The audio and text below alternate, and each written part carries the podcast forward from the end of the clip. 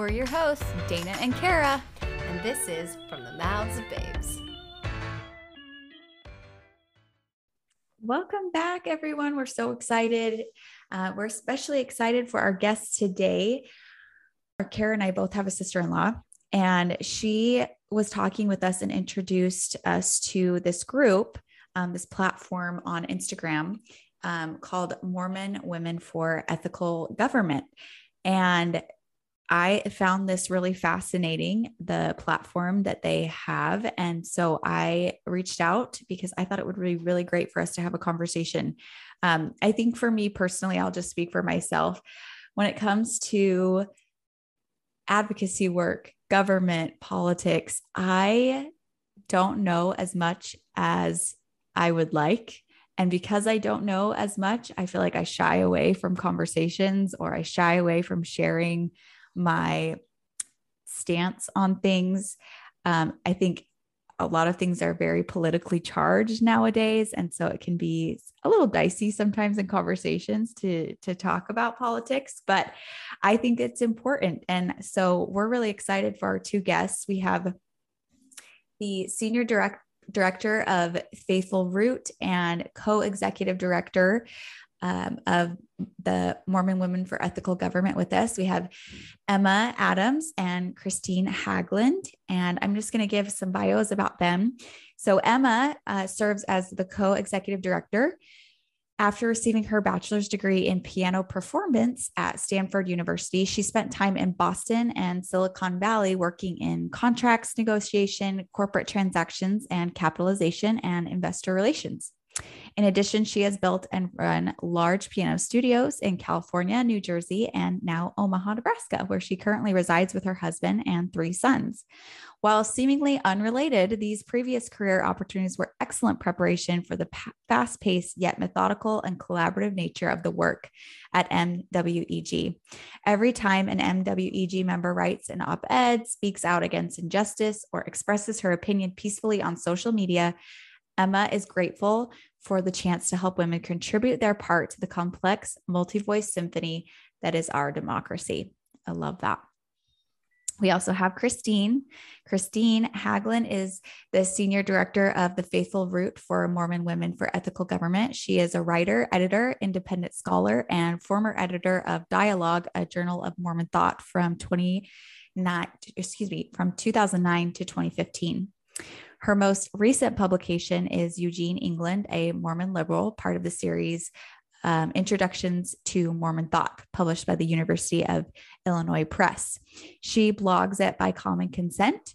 She is a member of the board of By Common Consent Press, vice president of Mormon Scholars in the Humanities, and program co chair for the Mormon History Association, Association Conference in 2022. Her degrees are in German Studies and German Literature from Harvard and University of Michigan, and her research interests includes LDS women's and children's history and the intersections of religion and social media. She lives with her husband in St. Louis, Missouri. Wow, we have some powerhouse women with us tonight. So thank you so much Seriously. for joining us. Like just name dropping major universities and big jobs. And I'm like, oh, they're so cool. Like we are super, super ordinary, normal, regular people. I promise.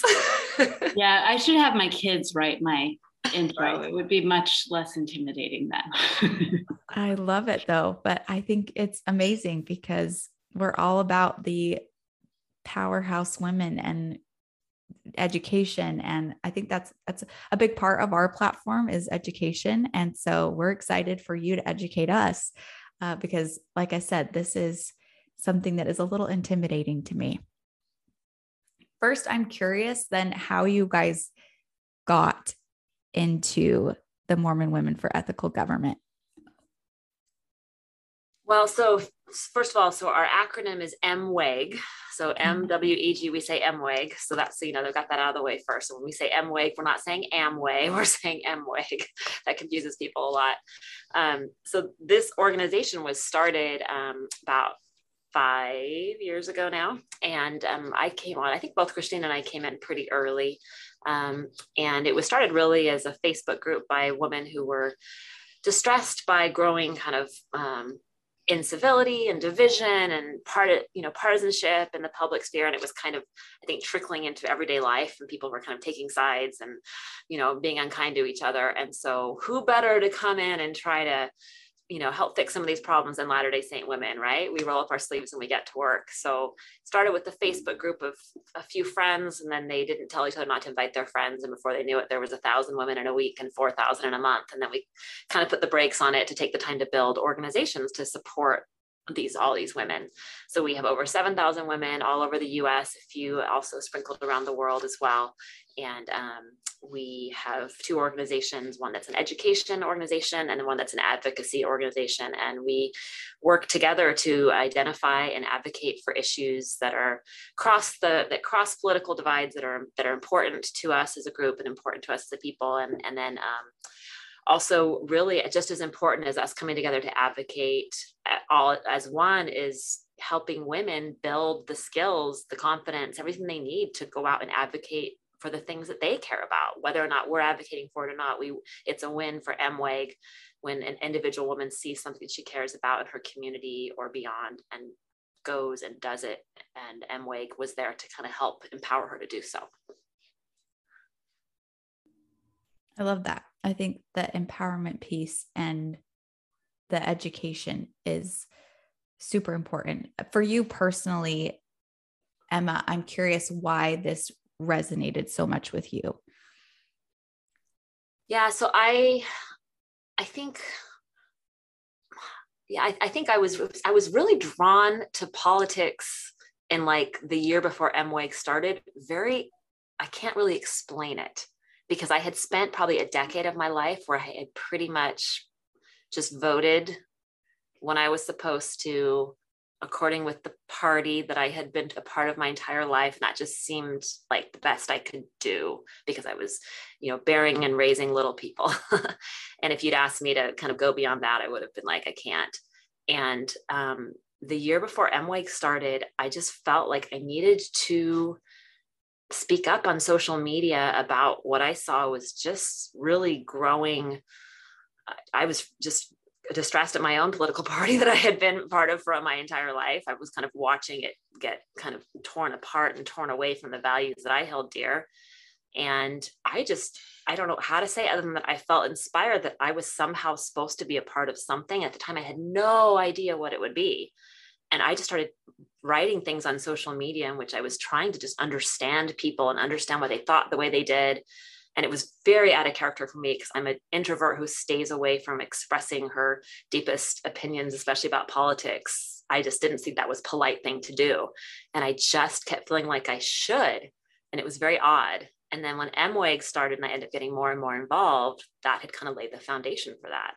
So I'm not by nature someone who really loves the game of politics. I'm not wonky. I wouldn't say it's necessarily super fun and interesting for me, but I really care about people and I care about my country and I care about people beyond my own family. And it became really clear to me as I started to dive into it that that we needed people to engage in the public sphere who were in it for interests beyond their own and just beyond their own person and beyond their own family. And I felt like I could do that. And so that's kind of that's why I'm here and that's why I continue to be here.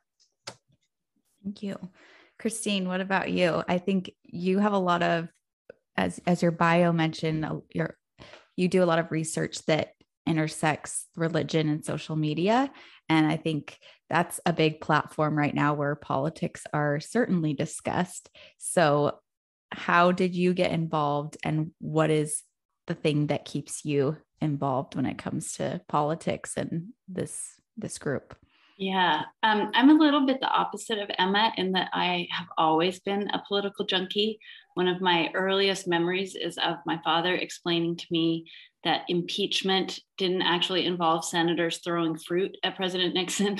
like I had, you know, I was like four, and so I was piecing it together, and I heard the word peach, and I, you know, so um, I've always been curious about politics, and I think, um, I think partly my interest also comes from having been a, a member of the Church of Jesus Christ of Latter day Saints all my life and being curious about how people behave in organizations um, in ways that sometimes are different than the way they behave in in other settings on their own or in different groupings of people. And so I've always been curious about sort of how structures of society influence people's behavior. And, um, but I am sort of by nature at least as introverted as Emma. And um, although I grew up in a family where we could argue, it was very, um, very abstract and and very dependent on statistics and research and well no no no you're wrong because there were 14 studies at you know harvard yale and stanford that said this this this and this and um, so it was very much a sort of intellectual acrobatics and and not very real world connected um, and so I and I had been starting to feel bad about that. There was an interesting interview with Ezra Klein um, and somebody whose name I've forgotten, belying all my research characteristics here, totally forgetting who this was, but um, he talked about the danger of being a political hobbyist, of just sort of, you know, watching from the sidelines and gathering information and having more and more opinions, but doing less and less with them.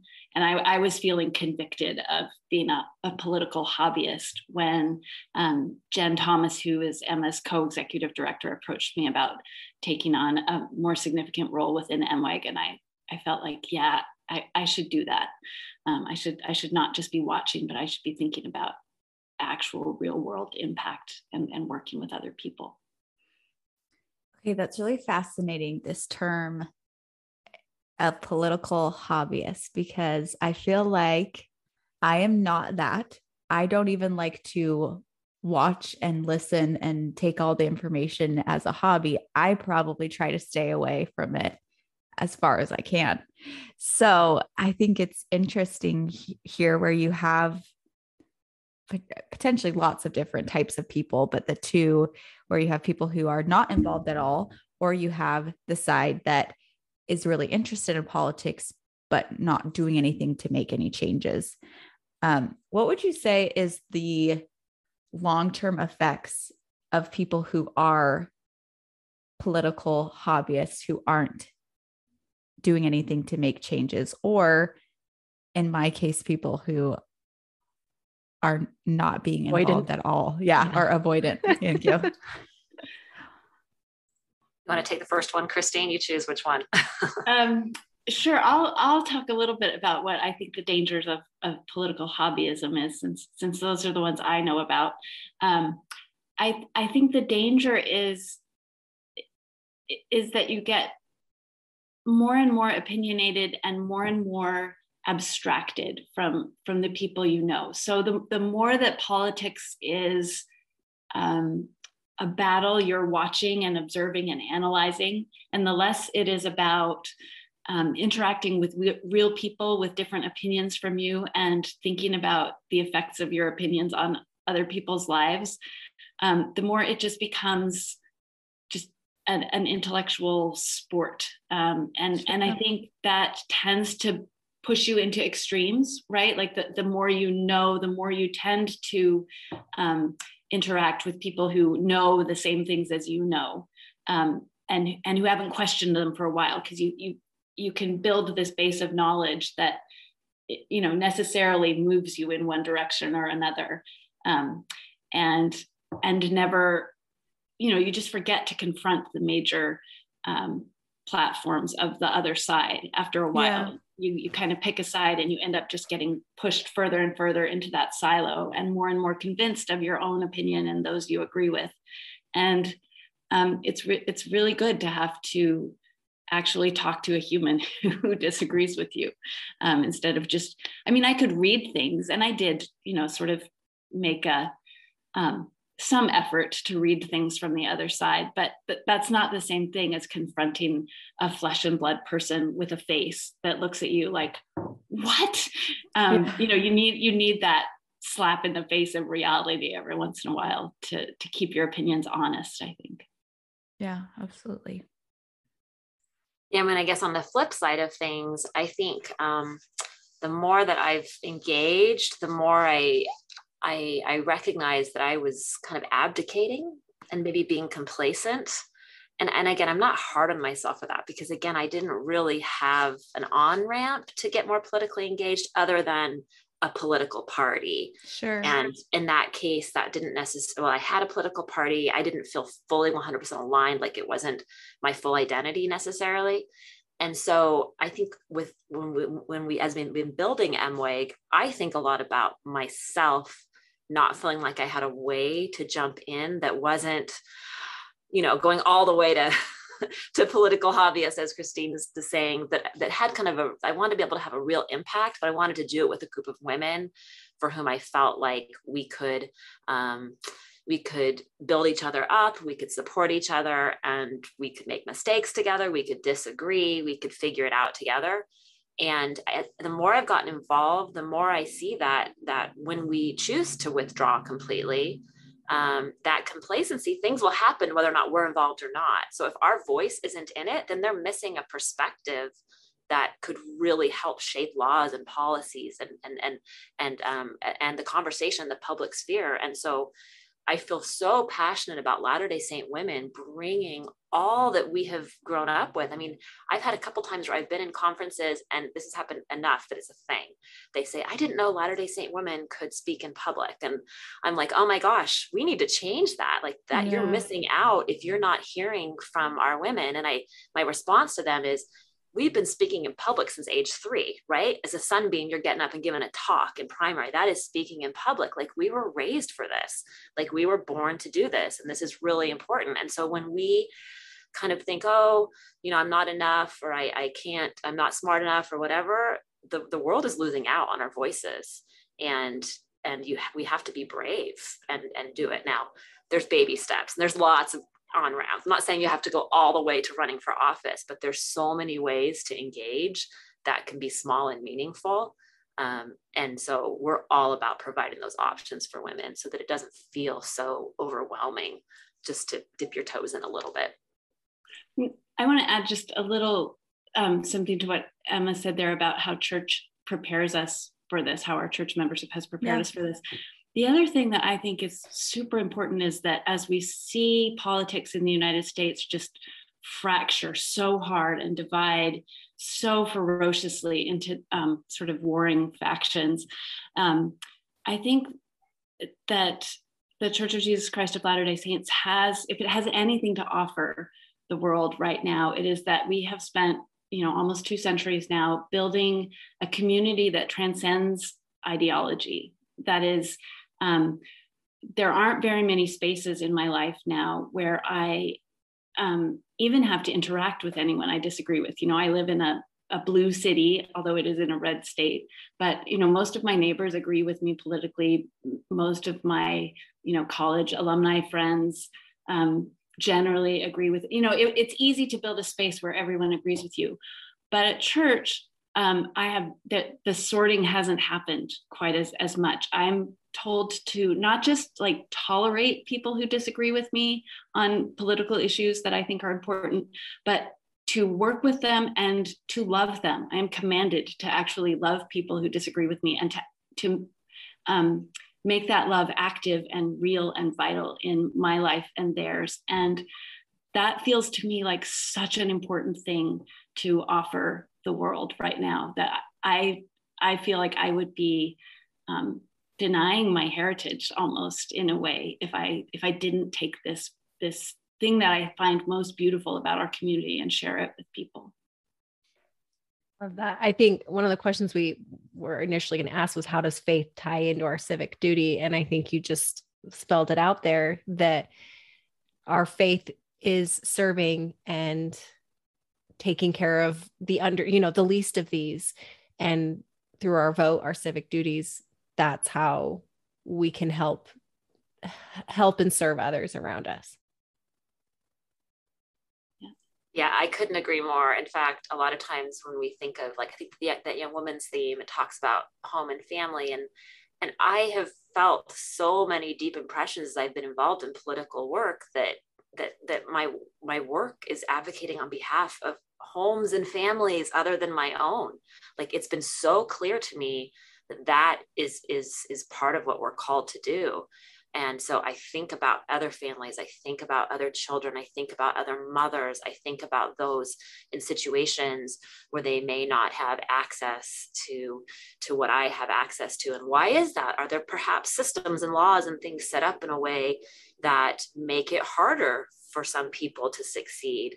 And it does feel like an obligation, like a Christian obligation to seek to change laws that are unjust or even laws that aren't even meant to be unjust but just end up getting in the way of mothers taking care of their children for example. So it feels to me just like a, a very natural extension of of the work that i do with my own my own children and my own family and my own community it just feels like i'm just extending my mothering out into the world. It, it doesn't feel unnatural. It feels just it feels just just just right to me. So as we've been talking there's so much here that i'm like okay what direction do i want to go? Because i think the climate currently and i will say within our church is that we try to stay away from politics in the sense of like the church is not saying you have to be one party or the other. Um, so trying to figure out what exactly my question is. I guess how how can religion and politics coincide without clashing? Because as it stands right now, I feel like they can't. But I'm sure there is a way for them to coexist. What does that look like? Um, I'll start, and then Emma, you can pick up, trail off into being uncertain. Um, I think you know most religions, um, including ours, have a lot to say about how human beings ought to live together mm-hmm. um, sort of what the shape of our shared life should be. And and that's politics right? I mean it it, it can be other organizations but um, in any sort of unit larger than you know a few thousand people you really have to have some kind of government and and that's politics. So our our civic in, involvement is um, an expression of our religious convictions in a lot of ways about how God expects us to care for one another and steward the resources that we've been given.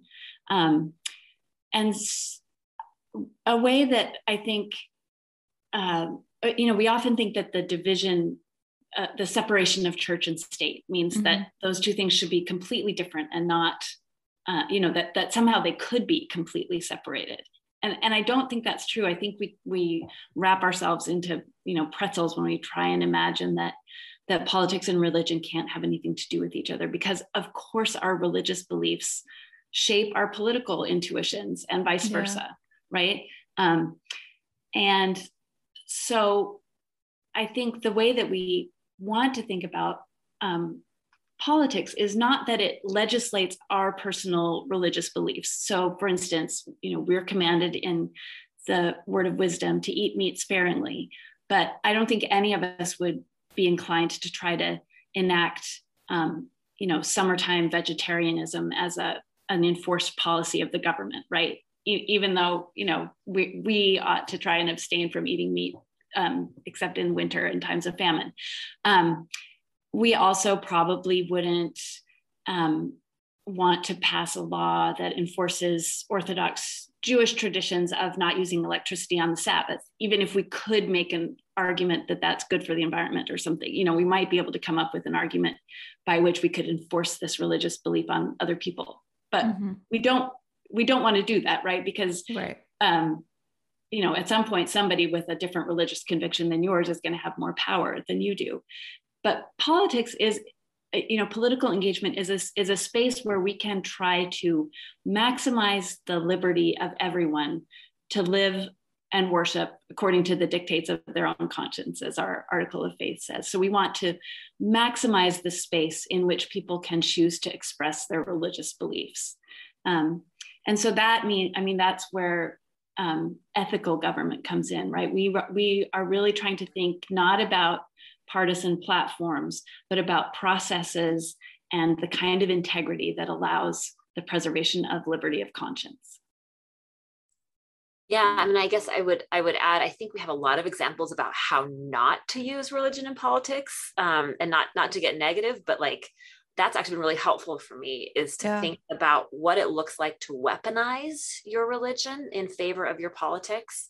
And we even created a pledge during the 2020 election series where we kind of did this series of things that we all pledged to and asked people to pledge to who are members of our church, ways that they would they would um, use their faith and their religion to be something that informed their politics that i mean an example would be i could say you know my beliefs lead me to this conviction which leads me to support this but if i was weaponizing it i would be saying you all should vote the way i do because my religious beliefs tell me this is the best way so that's that's kind of weaponization and what's happened in a lot of the United States is that sort of weaponization has just gotten out of control. Right. And so you have people who are very suspicious of people of faith for that reason. They mm. see us as those who are trying to trot on their liberties and you know and, and, and trying to enforce our faith. And that is so dangerous.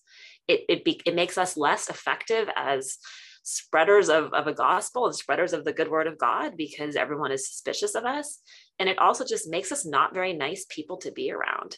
Um, and so I, I that there's a lot of ways not to do it. Um, and I think we're very careful as an organization because we obviously we have the word Mormon in there, which makes it clear we're not officially the church, which kind of is comes in handy these days, right? So we're very clear we're not the church. Um, we're a group of women whose faith we don't want to just set it in a box aside as we're engaging with the world. It's part of who we are. So we utilize it as we're speaking, but we're very careful when we speak as an organization with the name of our organization to make sure our words don't do that sort of weaponization. That it's it's it's an authentic expression of who we are and the doctrine we believe, but it's not dictating that everyone needs to look at it the exact same way we do. And so we're mm. honoring the agency of everyone and we're not coercing. We're trying to be persuasive, as Doctrine and Covenants 121 says. We're trying to persuade rather than manipulate or coerce. And if we could just get all the people of faith in the US to look at politics that way, we'd be in such a better position, both politically and I think within our different faith traditions. People would be more open to listening and understanding who we are if if if we would take that sort of approach in my humble opinion i'm so glad that you say that and you differentiate that because as Kristine was talking and when you know when she talked about like how as you know with our beliefs this is how we want like we all this is what we believe how god has told us to treat you know everyone to treat our brothers and sisters. But i think um, as you mentioned emma that that can become coercion and manipulation when we make people because of our religious beliefs believe, act a certain way or believe a certain way. Um, and i think that can be dangerous as as you both mentioned. Well, and i would just add one more not to do that i've kind of understood but really learned the hard way is i really i i think we have a place in our church meetings to talk about things like racism and refugees and moral issues, right? But when we start to use any sort of church meeting, whether it be sacrament meeting or relief society or Sunday school, to push forward a particular political ideology or even a particular law or such, when individuals take it upon themselves to assume that everyone in the room or everyone in the building, everyone in the church has the same religious beliefs as them, mm-hmm. that fractures our community. And and I have, you know, I have at times people because I work in politics, so people at church will ask me questions, and I have learned to say, "Hey, great question. If you want to talk during the week about this separately offline, or honestly, in a lot of cases, I've had women want to know how I would vote because they assume, oh, you're really well informed. So tell me how to vote. And I decline. and I say, hey, I'm happy to point you to resources, but I don't ever want you to, again, abdicate that. I want you to think for yourself. I want you to research for yourself. I want you to understand and I want you to feel good about what you're doing and saying. So while I do believe that our faith and our politics can inform each other, in the actual like church meetings you know partisanship you know the you know per, per, uh, certain political ideologies should never be stated as being the one, you know, or or yeah. I just I feel very strongly that, that the church's the church's guidelines on that in the handbook are spot on and I adhere to those. yeah. As we've been talking there, it's inevitable that when you're talking about government, you're talking about politics, there's going to be opposing viewpoints, which may lead to conflict. So, my question is how do you address conflict in constructive ways to build peace rather than conflict that deteriorates an organization or a platform? Yeah, I mean, I would start to say first we have to distinguish between conflict and contention. That word, yeah. we, we have some of our strongest scripture about contention. I mean, it's of the devil, right? You can't get any more clear about that. And so, but conflict is an inevitable part of just living in a world with people who think and look and act and live differently. And conflict is not a bad thing. Conflict is is just natural. It's just part of life. Um, I see contention more as something that is more intentional. There's hostility involved. Perhaps you know there's stir- when when it's used in the Book of Mormon, it's often used in the context of stirring up, and it's often used in the context of interfamily relationships, which is really interesting. Hmm. Um, so I think reframing that. Yeah, please, Kristine, jump in. Oh, I was just going to say it's also almost always violent. It's almost um, always violent. The times that cont- the word contention is used in the Book of Mormon, there's almost always been physical violence. So that's important. Yeah, yeah. So unless so, you're coming to blows in Relief Society, it's probably not contention. Not contention, yes, indeed. And and honestly, having three boys, blows are common. So yes, contention exists within my household. Mm-hmm. Um, but conflict is an opportunity to create something, to create harmony and peace that wasn't there before. And so that can be a really hard kind of mindset shift for those of us who maybe our conflict style is avoidance or accommodation. I'm guilty of that. I, as an introvert, again, I would prefer that we not figure out the source of our conflict and address it and work through it because that would involve lots of talking and emotional energy. Um, and so and so that is that is kind of my natural stance and so i've learned over honestly through MWEG and through the work that we've done with a program called called practical peacemaking and having to kind of engage with politicians and people who think differently than I do I've really learned to really love the process of conflict resolution and what it teaches me about myself how it helps me get to know and love others and honestly how it helps me be a peacemaker in the truest sense of the world. To make is to create. Peace it just shows up by itself. You haven't actually made it. It's just there. And oftentimes, maybe it's not real peace. Maybe it's something that's just shallow and there's some tension under the surface that we're just pretending is not there. So when you think about real peace, um, it's a real privilege to be able to to to help resolve conflict, whether it's between you or someone else, or maybe you're the third party. And um, I I think constructive peace building is very strategic. It's something that really allows people to learn to understand each other better and can be really soul enhancing and wonderful. So I mean, I started out feeling same thing, kind of politics is yucky, it's messy. I don't want to get involved. People are going to disagree with me. We're going to hate each other afterwards. And my experience through the work with MWEG is that there's actually something unexpected and beautiful on the other side of it. And it helps me become a better person.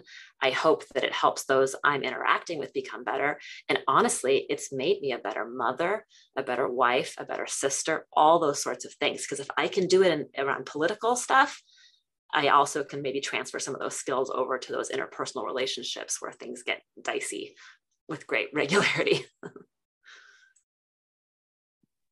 um, I'd maybe add that um, one thing that's been helpful to me in this pro- in the practical peacemaking and just the discussions that we've had in MWEG is that um, I've learned to talk about the distinctions between negative peace, which is just sort of an absence of conflict, and positive peace, which is a sort of deliberately created community in which everyone can thrive to the maximum degree. And also the difference between individual peace and societal peace.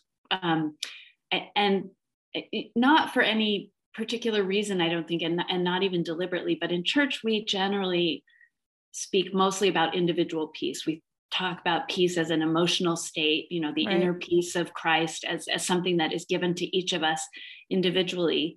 But in the scriptures, um, like in Fourth Nephi, where we have you know the closest that we have to a Zion society, um, there's no talk about how individuals felt. It's about how they lived together. It's about a peace that encompasses everyone together, and it's a it's a way of of living and organizing society in ways that are just, so that so that there is this positive societal peace and not merely the absence of conflict. I mean, absence of conflict is a good place to start, right? Like it's important to not be, um, you know, fighting all the time, but that's not that's not all the way to peace. And um, yes, you can have personal peace in the midst of societal conflict, but that's not where God wants us to stop. Uh, um, if, if we're to believe the scriptures about Zion, we are we are supposed to go beyond that personal feeling of you know calm and um, contentment to actually caring about the people who aren't enjoying that and what we can do about it. So, question as you've been talking through this, and maybe we can all talk through this together because in my mind, I'm like, okay, so as you mentioned, Kristine, there's a difference between personal peace and societal peace. And in my mind, I think like, okay, well, when I have personal peace, it's because you know, for example, I'll just like if you have sinned and you repent, you feel peace in your life, right? So there's there's not the dis the discord or um, lack of harmony. So then if we want societal peace, then is that actually attainable? Is it because if everyone is going to have their own opinions and it, I don't think that God wants us all to be the same, to have the exact same viewpoint. You know, is societal peace even possible then when we all continue to have differing viewpoints? Um, it's i think it's possible it's not easy but you know we do have a couple of scriptural examples the city of enoch and then the people of fourth nephi you know who actually managed to live for um, you know at least a, a couple of hundred years yeah. um, in peace. And um, i can't imagine I, there were well there were more than five people. So of course they didn't all have the same opinions about everything right? Um, uh, people people have different opinions. So i do think it's possible. I also think it's really hard. Yeah. Um, and um, you know we sp- we spend a lot of time um, learning and telling each other in the church that out of small things proceedeth that which is great. Mm-hmm. Um, and and we know that sometimes rewards have to be delayed. Like Moses doesn't get to go to the promised land, right? In our in our current um, come follow me study, most of the things in the world that are worth doing are impossible for one person to do alone and are likely to take generations of work. Um, and being committed to the goodness of a world that we will not experience is the essence of what Paul calls faith, right? He he gives in Hebrews chapter 11, Paul gives this litany of of people who lived in faith, and he says these all died um, died in faith, not having received the promises, but having seen them afar off. And mm-hmm. um, I I think, I mean, I kind of hate it because I'm, you know, I'm into immediate gratification, at least as, yeah. much, as much as the next person. and it's really hard to think I'm building this thing that I'm never going to see. Um, but I, th- I think that is what people of faith have always done um, and, and will continue to do um, until the second coming, uh, at least. And, uh, you know, I think we are called to be dreamers of dreams. Um, mm and, and visionaries. Love that. Yeah, I mean, and I would add the way that I kind of wrap my brain about it, it's going to be less, it's going to be more pragmatic and less beautiful and poetic than how Kristine sees it. As you can't, in case you already can't tell, we have, we come at things from really different directions politically, I mean, many different ways. We're both introverts. We have That's that. great. We're both musicians. But um, so the, the way that I was thinking about the past couple years is that mm, I, I believe that a just God has set up some sort of has i believe god is just and there's a pathway forward for us to accomplish the things that he set for us and and so it seems to me that we've been placed on this earth in a way such a way that our our needs and our wants all bump up right against each other and cross over each other and are always putting us in friction with each other. And that's one of the ways that we learn how to grow.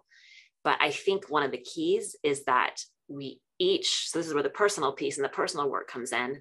One of the, our life's work is to kind of grow in humility and wisdom such that we can honestly assess what of these things are actual needs and wants and what of these what of these things are actual wants and what of these things are needs? What are these things are right what are these things i actually need to achieve my full potential? And when you start thinking that way you realize that a lot of the things that you thought were requirements for you to function this in this on this earth are actually more like wants Hmm, yeah. and so sorting through collectively to me politics in many ways is collectively sorting through what are my needs and my rights if you want to kind of look at them interchangeably or kind of the similar type of thing versus my wants. And as you start to recognize that I have a want that's totally encroaching on someone else's need or right, then you start thinking like a Zion society and you start saying, okay, that want is actually, I can let go of that because you need this thing to survive and to thrive. And I just, I have to believe that, that God set us up this way knowing that we would bump up against each other, but that there was a pathway forward.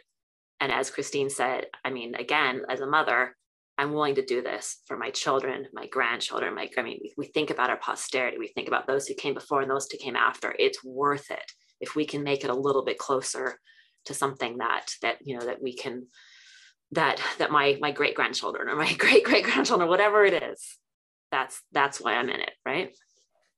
Love that. I've just been thinking about like all like the real world things have been popping into my head and like my desire kind of how Dana was saying like I really want to be involved but don't know where to start and the older I get the more like more of a feminist I become and I and more of a desire to be an advocate for the injustices especially for women and children like we have a loved one who has just been so abused by the Utah court system. Like she has been trampled on by bad judges and bad law and people not showing up. The the especially and we know that through the court system through 2020 and the pandemic, they're just backed up. They're backed up for years. But the women and children are suffering. And I just kind of have watched this and now I now I live in Utah so I feel like maybe maybe now my voice can matter. Um I actually have a vote in Utah now. and I just it's so I like I feel very stuck like I don't know where to start. I don't know how to advocate for women and children. But I'm like, have none of you listened to the cold podcast? Do you know what happens when the government doesn't protect women in the state of Utah? Like so I am I'm just really curious about some of your guys' advocacy work. And uh, you did mention before we started recording that you guys started a lawsuit against the state of Utah. And I, I have a feeling it has to do with advocating for women and children. Um, but where where can we start, especially when it comes to like being an advocate and trusting that our vote can matter, especially in local elections? Yeah, so I think um, one of the best places to start is with really good information. So if you to, you want to be a good voter, that's that forms the base. And in fact, actually, our lawsuit is actually about voting. It's about gerrymandering and making sure that every vote counts. That we all have a voice in in choosing our elected officials and and such. So that, so that really all the work we do, the, the vote is at the base of it, both mm-hmm. as creating kind of principled, educated voters, as well as protecting the rights of everyone to vote. Um, so, so I would say that becoming an, a well-educated voter is within all of our reach, no matter our situation, no matter the amount of time that we have. And this is why MWEG exists. This is literally why MWEG exists, Kara, is for you, right? To get to help walk you through the skills. And so the very first skill I would say, I mean, certainly peacemaking is one of them, but I would say media literacy, learning how to, to choose good sources to read and and um, making sure that you're reading a variety but you're setting yourself up in a way that it's it's sustainable. You don't go out and like do 10 newspapers and you're like i'm going to read all of them i'm going to read 10 million you know I'm, you, you make it very sustainable. You make you make it i'm going to choose this much time each day and i'm going to make conscious decisions about what sources i read and i'm going to learn how to be savvy. I'm going to learn how to distinguish between opinion and news because it's not always obvious on the internet and I'm going to learn those sorts of skills. That is the first step because if you start advocating off of bad information, you're going to fail one way or another. You're going to find lots of people who love it, right? Because bad information is way more exciting than real and good and true information. But I would say that is the very first step is becoming a savvy media consumer and we have got you covered. Believe me that is our specialty is is helping women learn bit by bit how to find good sources and how to use them and read them regularly. Okay man that's like a whole conversation in and of itself is media literacy. And so there's definitely more that i want to pick your brain about that but maybe we'll have to do like a separate episode for that because like all your classes I know. Yeah. Mm-hmm. So, well, so that's helpful to know. So, do you guys have a bunch of classes that teach each of these different things like media literacy and peacemaking? How would someone come and learn and um, and use the, the resources that you're talking about? Well, we have many of them just available publicly on our our Instagram platform and our and our Facebook platform. So those are two really okay. good places to start. If you want to learn a little bit more, but you just want to observe for a while. I mean, maybe you have kind of some stereotypes in your head about women who are in politics and what they may or may not be.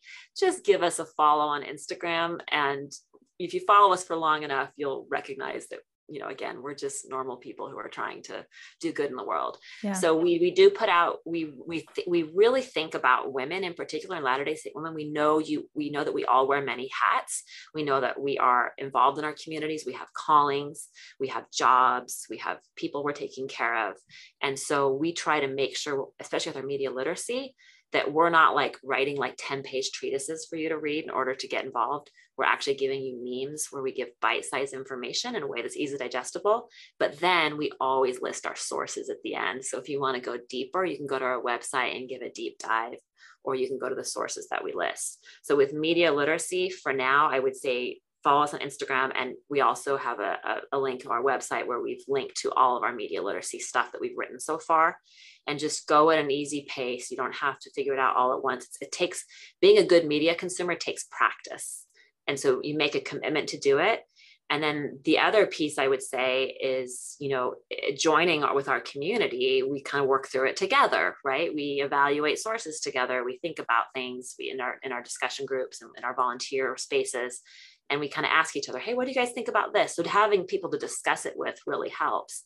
And with the practical peacemaking, this is a very specific kind of set of, of um, of um, programs that we've put together with a professional mediator who's one of our one of our colleagues who's a um, professional mediator her name is emily taylor and she's kind of broken down um, the first i think one was about all about evaluating what is your conflict resolution style. And there's like five different ones, like avoider, accommodator, com- com- competitor, um, I think collaborator, and there's one more. So knowing yourself and kind of figuring out what your style is, and then she walks through listening skills. She walks through kind of in bite-sized pieces and 30 minute chunks um, you know how 30 to 45 sometimes we go long about um, how how you can become someone who's a more proficient peacemaker. And so i would say the media literacy and the basic peacemaking kind of conflict resolution probably form the foundation. So truth and peace form the foundation of any um, well um, any, uh, effective advocate. So those two things are places you can start, even if you're not ready to jump in completely yet and join us. And if you want some more customized guidance through that, or just follow us if you just want to, you know, dip your toes in and take a look. I love that. Okay, I have two more questions. One of them might be a little controversial. We'll see. But I, as you were talking, Emma, earlier, um, I'm kind of backtracking a little bit.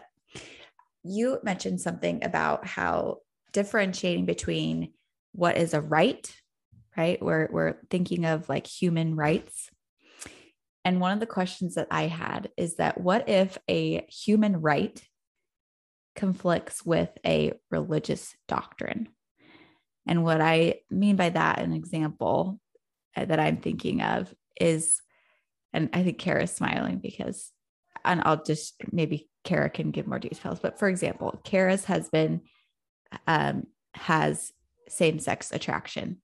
And so this is a, a hard thing within our religious community, right? Because uh, the narrative has been like human rights. Well, it, the right for someone to love and be loved, or the right for everyone to have to be married. Um, that is something that has been discussed pretty regularly. But when that human right conflicts with what we deem as religious doctrine, how do you reconcile the two?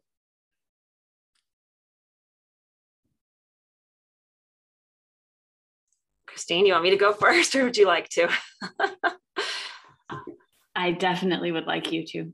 okay. Well, so I would say um, a couple things. First of all, um, so as far as MWEG is concerned, like marriage equality is the law of the land. Like that's not something that we touch or will advocate for or against. We've actually picked, there's actually two things that we have we have decided as an organization are political wedge issues that are weaponized by both parties. Mm-hmm. So that's that's marriage, that's same-sex marriage and that's abortion. And yeah. so we're not going to give you our personal opinions about those other than to say, you know, watch out for those from either political party yeah. who will say that this is the only and most important thing in the world and all your political decisions should revolve around this one issue. Yeah. And we see that as leading to actually kind of diff, you know, uh, unethical choices in voting a lot of times and, mm-hmm. and we mm-hmm. see it manipulating people um, so so so we we really we, we we stay away from those two things now that being said i mean with lgbtq rights like the church has been as far as what are considered like conservative religions, the church has been pushing the envelope, at, you know, in terms of like the, the Catholic community and others, in terms of trying to make sure that there are laws that protect housing, you know, anti-discrimination, things like that. And and while that's not one of our current formal advocacy areas, so many of our women feel incredibly passionate about that and use yeah. the tools of advocacy we've taught them to be vocal and open advocates in the public sphere to make sure, like Arizona just passed like a Fairness for All um, Act. Um, that that many members of the church were very much involved in crafting. So so I so I, you know you asked a really tricky question. Yeah, sorry, that was no no, and, and I and I I'm not trying to cop out of the answer other than to say like like beware of those who who use these issues and make them kind of tests um, by which you all of your voting decisions need to be based around um, a, one or two things one one thing usually and with a lot of members of our faith it's abortion. Um, and again i think it's both we've seen it on both sides and we've seen how destructive it can be to the conversation. Um, so so I hope that that answers your question to some extent, but feel free to probe a little bit more if, if you feel like I missed it. No, I think what I'm learning from this conversation is that it there are ways for you to have differing beliefs and not be pigeonholed into one political party. I think that's the key here is that I think in my mind personally, and maybe other people can relate to this or um, feel this way as well is that I think unfortunately I've, I've grown up in a way where I feel like it, it's like it's very black and white, right? But there's just so much gray. And I think being able to be comfortable within the gray and being comfortable picking and choosing uh, what things resonate with you, that's just the the day and age in which we live in. And I think when it comes to politics and advocacy work, like you're going to advocate for the things that your soul feels and sets your soul on fire, you know? And so I think being okay with not everything is going to fall under one party or not everything is going to fall under, you know, the perfect solution, but that peace is attainable personal peace and societal peace is attainable line upon line Um, and as Kristine mentioned, that scripture of um, seeing the vision afar off. Yeah, yeah. Um, and and being okay with that. And that I, I one thing that I found was really interesting from your Instagram that you guys mentioned is that there is a difference between peacemaking and peacekeeping. And I think when we are just complacent, that's what it's peacekeeping. We're just trying to keep the peace. We're trying to avoid conflict, but peacemaking is being intentional about the things that we are doing, whether that's conflict re- resolution, whether that's conversations, whether that's just hearing someone and understanding their point of view. That's really, I think, what we're after here. I mean, I think about Eve a lot. I think about Mother Eve. In fact, this there's an Instagram account called Brave Like Eve, and Mindy Brown actually spoke at our conference a couple weeks ago, and and as, and as we've made some really tough decisions as MWEG, I'm like, be brave like Eve, be brave like Eve. And I think you talk about the gray, and I like to think of it more as like tension. Mm-hmm. Like there's there's almost always in life like and, and throughout the scripture, I mean, there's all these commandments or things that you know there, there are these doctrine or these things that don't seem to line up like in this perfectly neat puzzle and i think that is our legacy as women is to be like eve and to look at the places where there's tension points and where things seem to conflict and see well is is there either a third way that we haven't maybe identified and or maybe the tension is the point maybe mm. i'm supposed to sit in this space where i don't fully see the answer but maybe my own personal um, leanings might be over here but the tension i'm supposed to sit in is to try to understand this what's going on over on this other side and that can actually make me a more complete person if that makes sense like i think about it you know obviously in terms of faith and works is one yeah. um, you think about it in terms of like perfectionism versus um, kind of just you know do whatever you want you know yeah. you know and, and they're not sometimes they're extremes sometimes they're things that actually you're you, i struggle to kind of to kind of figure out how they fit together. And, and I've learned over the years, and I think honestly, political engagement has really helped me to sit in those spaces where the answer is not super obvious. And, and I, I, I, and I think I have to think that's maybe a little bit intentional on the part of the Lord in terms of some things in our scriptures and doctrine, because we're supposed to hang there and grow there rather than sort ourselves into one side or the other. Yeah, and I th- I think that um, thinking of it as black, white, and gray is limiting. I think actually in that space between black and white, if you hold up a prism, there's a whole rainbow, right? That there's not the absence of color that's black or the totality of color that's white, but there's this whole spectrum in between that is beautiful and makes up the the part-colored world that we see around us and and from which we are supposed to learn, I think, to love variety and imperfection and um, difficulty and tension and, and all of those things um, that you know hold the world together. Opposition is is glue. Um, it's, it's what keeps things working. I love that. What a beautiful visualization. Thank you for that. Well, this was such an enlightening conversation. Thank you so much. Carrie, so jazzed have... up. I just I know. to go like, okay, I'm ready to vote. I actually have to register like change my uh, ID and stuff to. Well, and Utah, Utah, is a fairly easy state to vote in because you moved from Texas, right? Yeah. Texas mm-hmm. is a very hard state to vote in. Utah is a much easier one. So you're going to find it. You're going to be very pleasantly surprised. That's good. That's well, good. I'm going to start with the media literacy because I feel like it's a, it's a good place to start. So I'm going to start there and I'm pretty excited about that. So thank you. Thank you for lighting a fire under my bum. Yeah. Our ladies, thank you so much. I just, I, I think we could, we probably still have 10,000 different questions for you, but for sure you have lives. Um, so we can just transition to everyone's favorite segment. This came out of the mouth of my babe. and I guess I can go first since I'm talking lately. So I have three kids. Um, almost eight year old boy girl twins. One of them is on the spectrum. He always says crazy things. And then we have a, a six and a half year old little boy, and he is a Oh, he is crazy. He is a lunatic. so he's been the one lately that just like everything that he says with his all his speech impediments is just a gem. We had to all the flights were booked up for us to come home from spring breaks. We ended up renting a car in Phoenix and driving back home to Utah. It was the whole thing. But we're everyone's freaking out in the car and Parker screams, Gavin, calm your horses. Like I love when they like mix up phrases and I'll share one more because I have a lot lately. And he says to my husband, he's complaining after a workout that his legs hurt. He's like, Why do your legs hurt? Are you skipping arm day? It's like you don't even want your arms to be strong. He's definitely skipping arm day. and now uh, my kids are all fighting. You can start to hear them in the background, probably.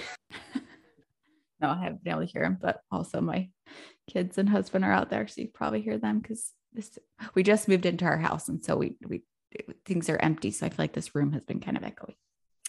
Love that story. Okay, Kristine, do you have a story? Yeah. Um, and my kids are all big now. My baby is 21. Um, so this is a long time ago, but when my daughter was about seven, uh, we came out of church one day and it was hailing. There was just a, a hailstorm, and she looked up. She looked at it for a second. She put one hand on her hip, shook her other little fist, and said, "What's next? Locusts." and so, so now I can never get through the section of Exodus that we've been reading this week without just falling apart all the time. That's hilarious. oh, that. the babes. Emma, what about you? Do you have a story? Well, so I have teenagers and then a nine year old. And so I, at dinner, I had to ask, I had to get permission because they, they're a that little bit important. embarrassed about yeah. the fact that their mother speaks in public. And so I'm very careful about what I say. Um, so, but I did get permission to tell a story. Um, we have a little bit of a history in our family of floods in the basement. It's just mm. kind of a mm. thing. Um, and our very first family flood kind of goes down in family, you know, lore. And we were in our house in New Jersey and we had just rolled out carpet because my whole extended family, my whole family was coming to visit the next day. And we had worked really hard to get the basement in order. And we just rolled out brand new carpet and we had gotten all ready. And the next morning we come down and we walk down the stairs and slosh, slosh, walk no. into like ankle deep water.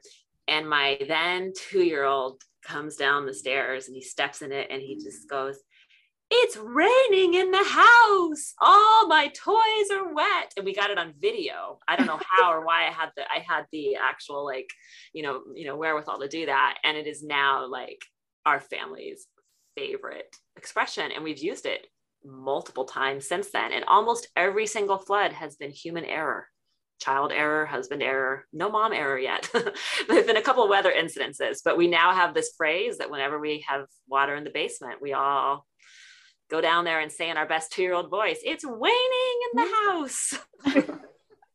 Love that. so cute. Oh. Love the babes.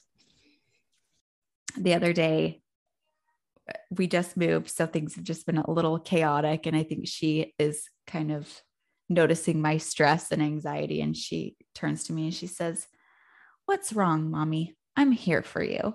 and I was like, Oh, you're so sweet. Uh, that just like warms your heart right when they say that. And you're like, Oh, nothing's wrong because you're just so sweet. I could just kiss your face right off. There's no better reason than to do the work that we do and the work, especially the work that you guys do, than to advocate for those sweet babes I think that's that's more than enough to get me to actually make some changes in in my uh, community and to use my voice for good uh, so that at least our children can see a better world as a result of, of the work that we do. So thank you again, Kristine and Emma, for joining us. Um, we will provide links in our show notes for um, M MWEG. Did I say it right? MWEG. Yep. Um, for MWEG for their Instagram, for their website, so that you can uh, see their resources, you can engage with them. Um, and if you have more questions for them, you can reach out to them directly. But thank you again. And we, if you've enjoyed season two so far, we would love it if you would rate, review, and subscribe to the podcast And if you will go engage with us on our Instagram platform, that's at From the Mouths of Babes podcast. Thanks for joining us this week, and we look forward to connecting with you next time. This week's episode is sponsored by Mixhers, individually packaged vitamin drink mixes that give you vital nutrients in a quick, effortless, and delicious mocktail form, made for all of our women babes by babes. Our goal and mission is to have conversations that uplift and empower everyone to reach their potential, know their ultimate goodness, recognize their babehood, and use their voice for good. To do that, we could all use a little more energy and a boost. And that's why we love Her Power. Her Power is a non stimulant energy supplement that provides stamina, concentration, mental support, and mental clarity. Struggle with racing mind and anxiety or feeling constantly tired? Uh, I do. Her power is your answer. Show up in life focused, on point, full of energy, but without the crash and habit forming behaviors that caffeine can cause. If you want a little more energy and a little boost, follow the link in our show notes or our Instagram link tree and use code MIXHERS babes. That's M I X H E R S babes for your 10% off your order. You can even use it on your first month of subscription, which gets you 20% off. So add our 10% code and the 20% off subscription code for a total of 30% off and give Mixhers a try.